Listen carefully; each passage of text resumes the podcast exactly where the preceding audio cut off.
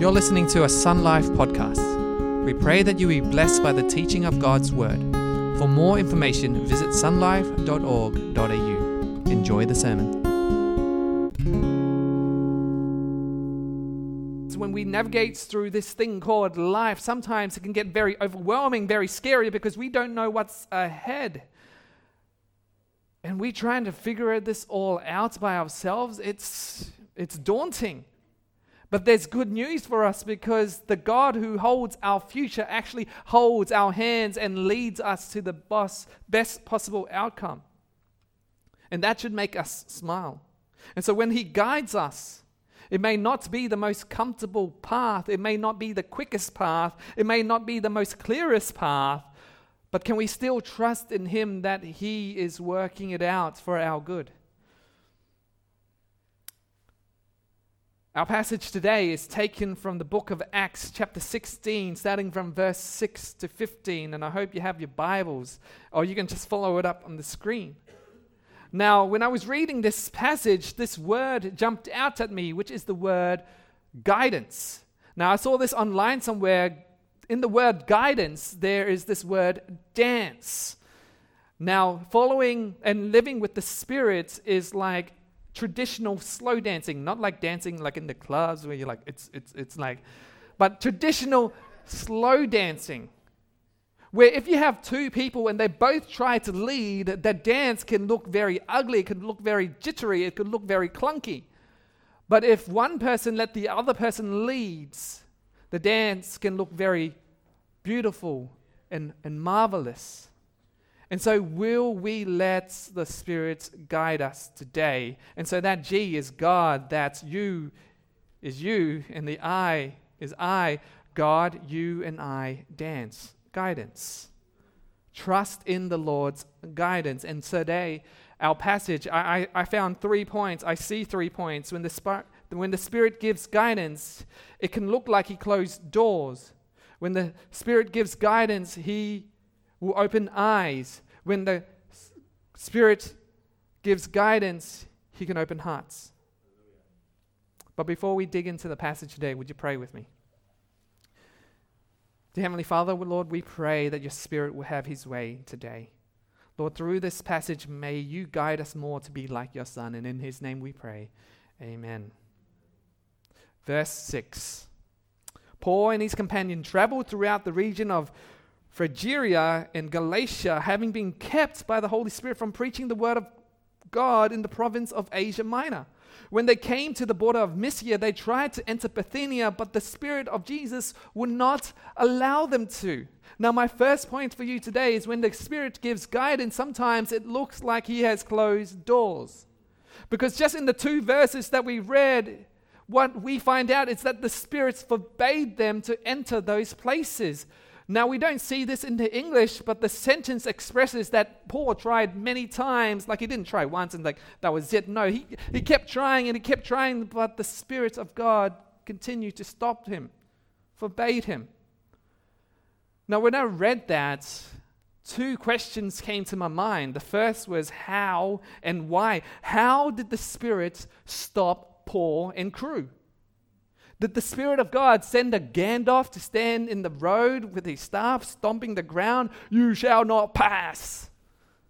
Was it a Snorlax that blocked the road? Was it an invisible barrier or force field? Was it bad weather? Was it, was, did Paul hear a voice, don't go there, son? What was it? Now, some scholars think it was Paul was sick. That's why he, he was prevented from going to those places because Paul was too sick. And that's why in verse 9, Dr. Luke joins the journey to be his personal physician. But at the end of the day, we don't actually know how the Spirit stopped Paul, but we just know the fact that the Spirit did stop Paul. Now, this makes us wonder and think differently about our spiritual warfare day to day.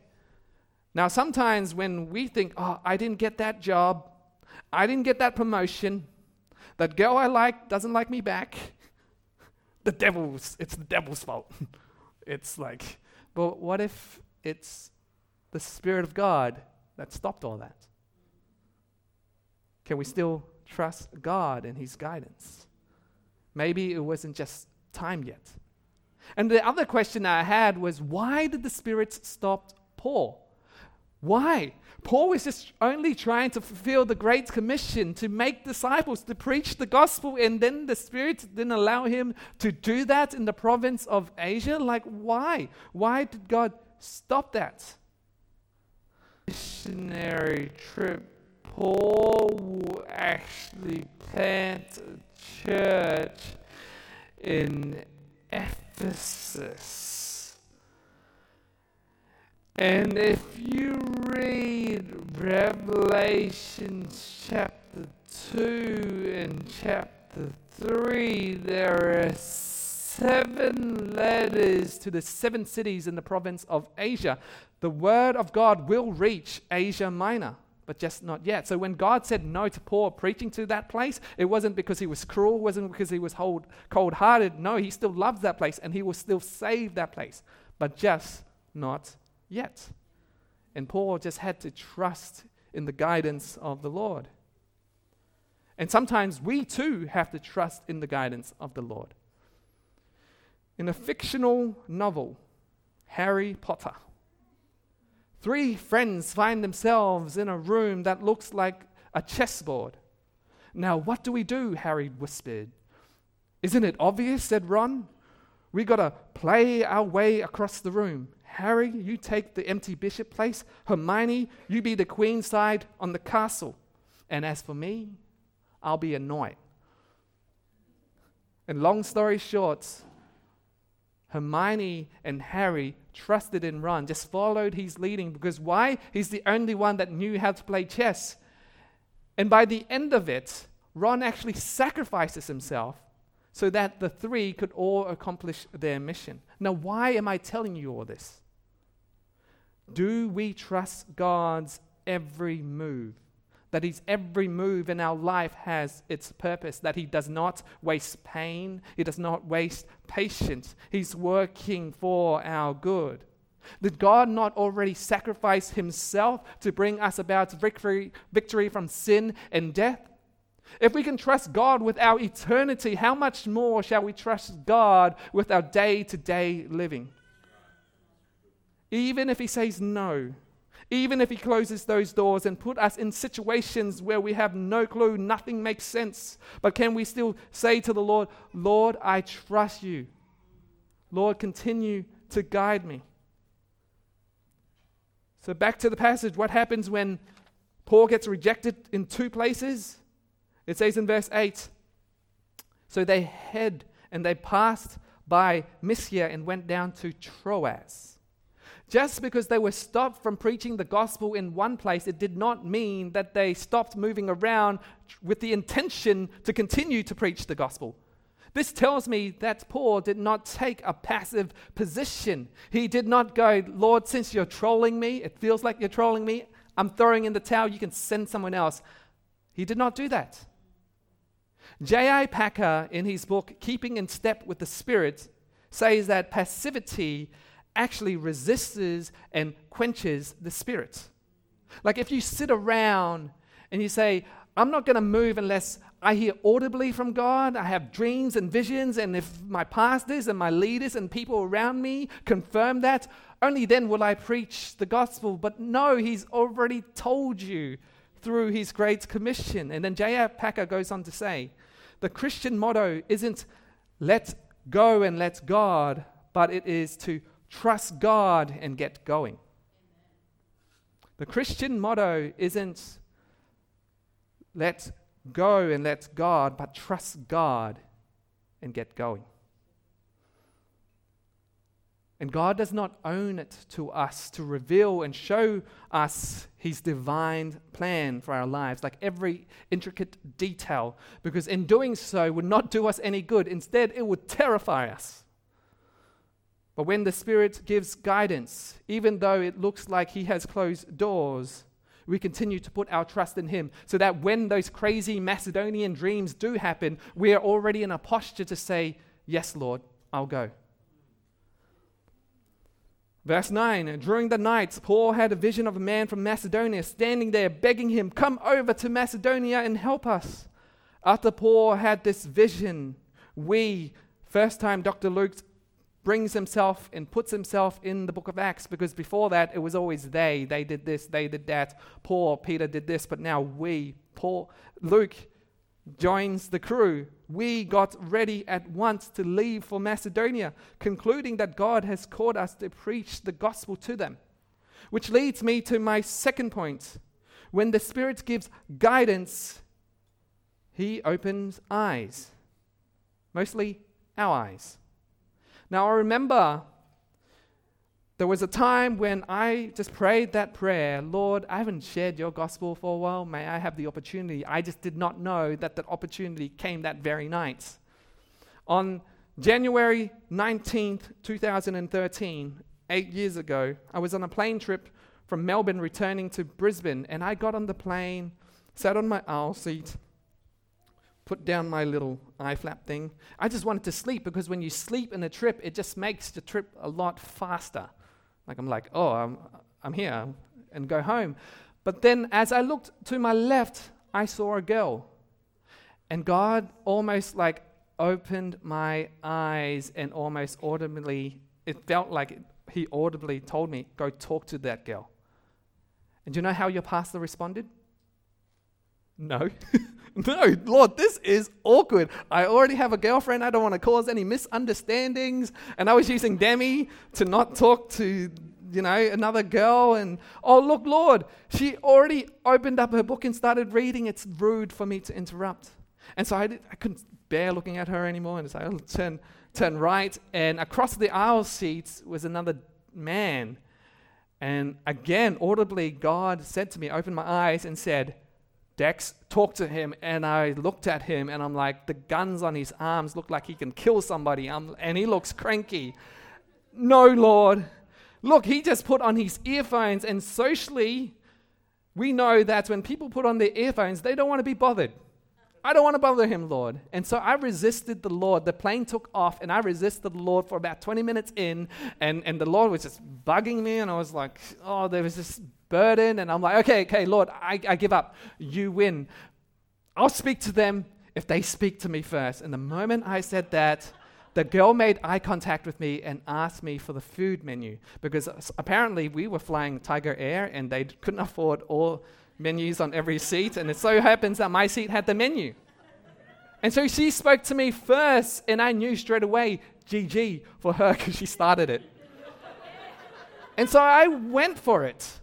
I went for it and I asked her, Hey, what book are you reading? And she told me her title of her book, and I didn't care. And I leapfrogged, I forgot the title completely, but I leapfrogged the conversation to, Do you know the Holy Spirit?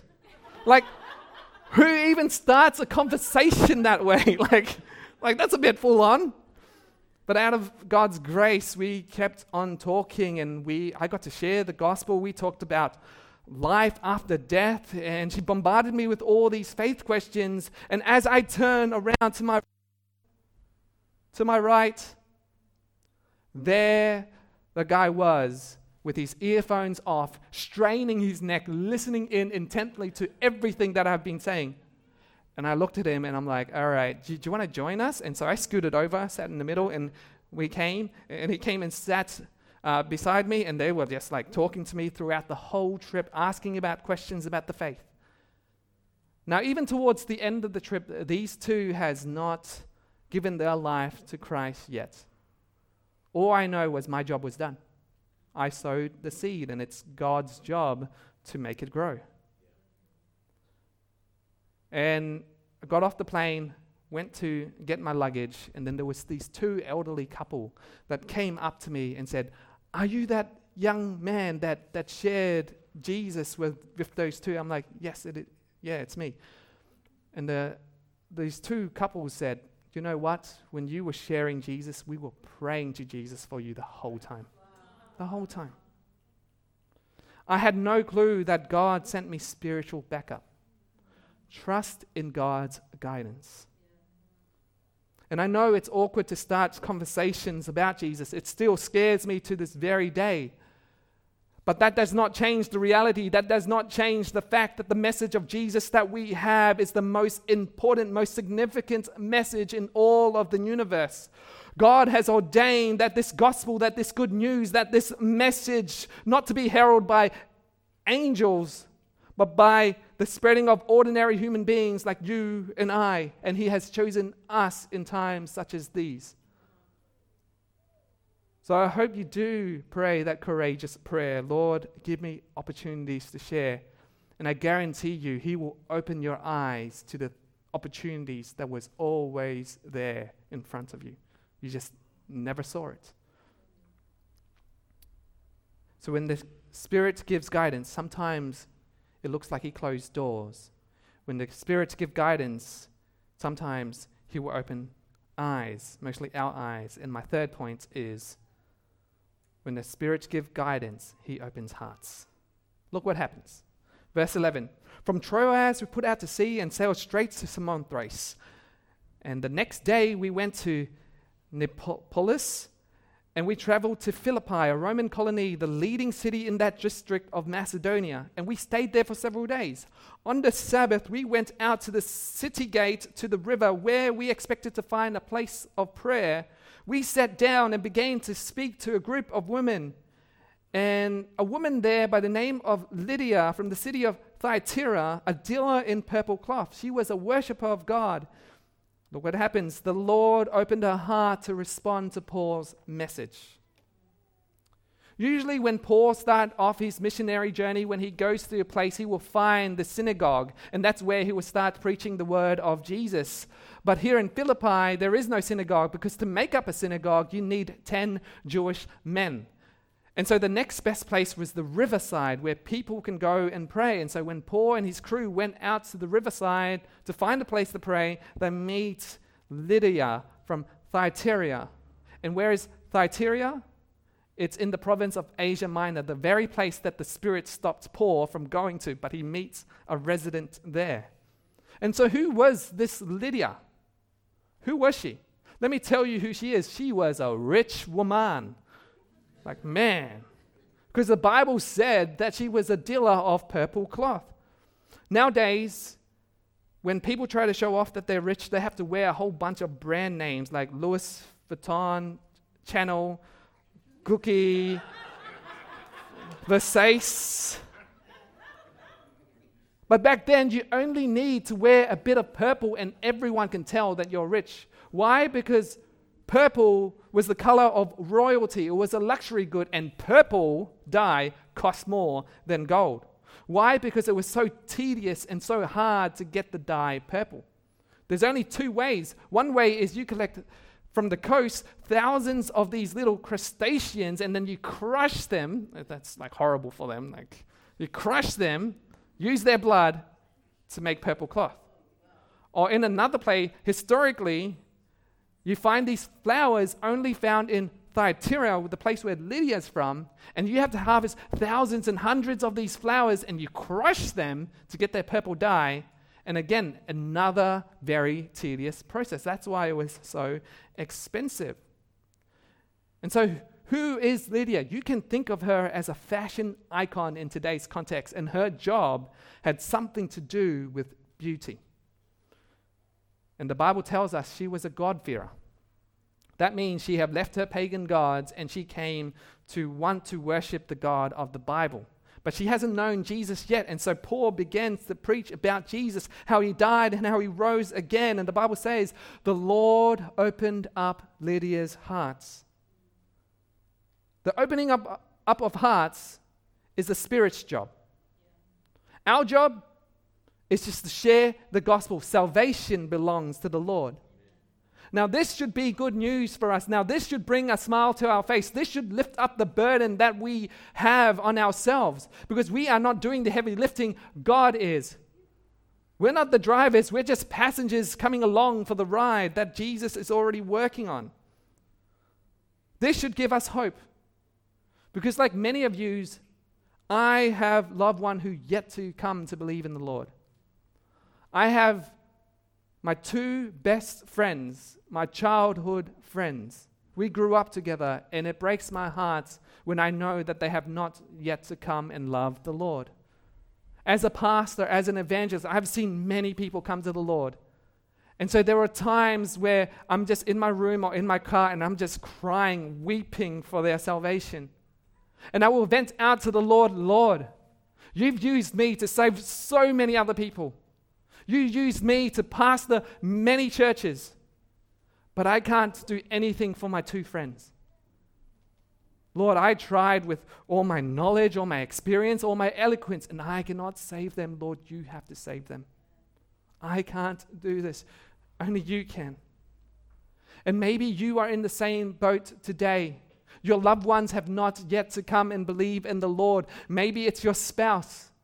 Maybe it's your brother. Maybe it's your sister. Maybe it's your mom. Maybe it's your dad. Maybe it's even your children that have yet to come to know the Lord. But this should give you hope. The Holy Spirit can open their hearts in due time. And in the meantime, all we can do is keep trying. We keep be faithful on sharing the gospel in our daily lives. We try to glorify Jesus and we continue to trust in the guidance of God. That's all we can do. Back to the passage, verse 14. What we don't see here in the English is this word for respond. Now, that word for respond in Greek literally means to be attracted to. Attracted to. Lydia was attracted to whatever Paul was saying. To her, it must have sounded magnificent, marvelous, and beautiful. She didn't merely just responded to the gospel. She didn't merely just was convinced. No, she was attracted to it. And ironically, she is in the business of beauty. And the Spirit opened her heart to see the beauty of Christ. She was drawn in by the beauty of Christ. When the gospel dawns on you, you will see the glory and the radiance of Jesus Christ, and He outshines everything that you once viewed as precious. What you once viewed as precious can, pales in comparison to Him. When the gospel dawns on you, it's like Jesus has become the sun that outshines all the stars during daytime. You know that during daytime, we know that all the stars are out because stars are actually everywhere. But why don't we see the stars? Why? Because the sun outshines them all. That's what happens when Jesus becomes your sun, the illuminator of your life the light of your hope. Has the gospel dawned on you? Jesus was crushed for our iniquities, pierced for our transgression, and the blood that flowed out of him washed over us. And in that moment on the cross, as people laughed and mocked at him, we became royalty. He died so that we could be dyed in his color of righteousness. Trust in God's guidance because He's that good. Now let's see what happens to Lydia in verse 15 when she and her members of her household were baptized. She invited us to her home. If she considered me, if you consider me to be a believer in the Lord, she said, come and stay at my house. And she persuaded us, being the businesswoman that she is. Now here's what happened. When the Lord opens up your hearts, you tend to also open up your homes, your wallets, or your, whatever you have. So, what happens to Lydia here? If you think of Paul as Batman, Timothy as Robin, Robin, Lydia becomes Alfred, and her house becomes the Batcave. It becomes the base of operation. Her house was a big house, big enough to fit all her workers, Paul and his crew, a demon possessed fortune telling girl, other brethren, and a jail, Philippian jailer and all of his family household. Her house now becomes the house of the Lord. Her purple now has a purpose. Her riches now belongs to her king. And her house becomes the church of Philippians as we know it, which Paul writes a letter to. The letter of Philippians, also known as the book of joy, and have we not been blessed by that book? And you know that the first century church, they did not pool together money to buy a building and then gather and call it a church? No, the gospel spread through homes. It was through homes, through people opening up their homes, that the gospel spread and changed civilizations as we know it.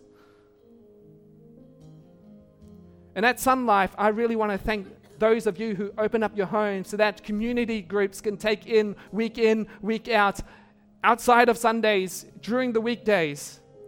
I thank you because I know without a doubt and I believe that the gift of hospitality is a vital part in our, in our discipleship process and of the gospel advancing in our society, a Christian, a post Christian hostile society. And I believe that in evangelism, this is the spear tip that God uses to pierce through the darkness. The word hospitality, in the Greek word, it's a mush of two words philo and xenia. Philo meaning love, and xenia meaning strangers. You put those two words together. Philoxenia means love for strangers. That's what hospitality is. Hospitality is not just inviting and loving those who look like me, those who act like me, those who think like me, those who have the same money in their bank account, drive the same car, has the same age as me, has the same social status as me. No. Hospitality is loving those outside of my normal friendship circle. In my hope for Sun Life Church, when I want to hear about you when I leave this place, today is my last sermon here. My dream is to hear about you that you're not just known as a Bible loving church, but a people loving church, a welcoming church that usually after the service, what people would usually hear, hey, is this, are you new to, are you new here? Has anyone invited you to lunch? Hey, hey why don't you join us? Oh, oh, you can't come this week? How about next week? We always go out for lunch. Has, has anyone, I, I don't think we've, we've met each other yet or known each other deeply. Why don't you come to my house for dinner this week? Has, has anyone nicked you into their CG group yet? why don't you join our CG group? And I know, Sun Lifers, some of you are living that life right now. And I thank you and I encourage you to keep doing so because you know that when God blesses you with abundance, you do not build higher fences, but you build larger tables.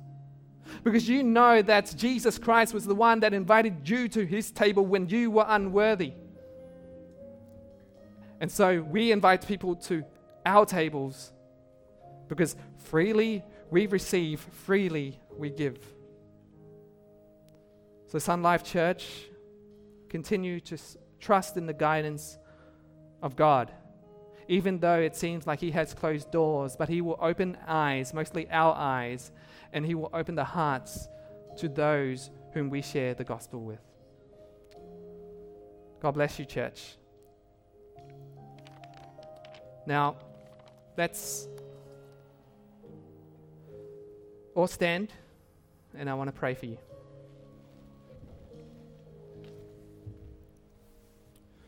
Dear Heavenly Father, Lord, we just thank you. Lord, may this not be just another sermon, Lord, but may there be an encouragement. Lord, may there be a transformation. Lord, may there be an action. Lord, may, may your people who heard this word of yours have the obedience and courage to do so. Lord, continue to guide this church of yours. We thank you, Lord. In Jesus' name we pray. Amen.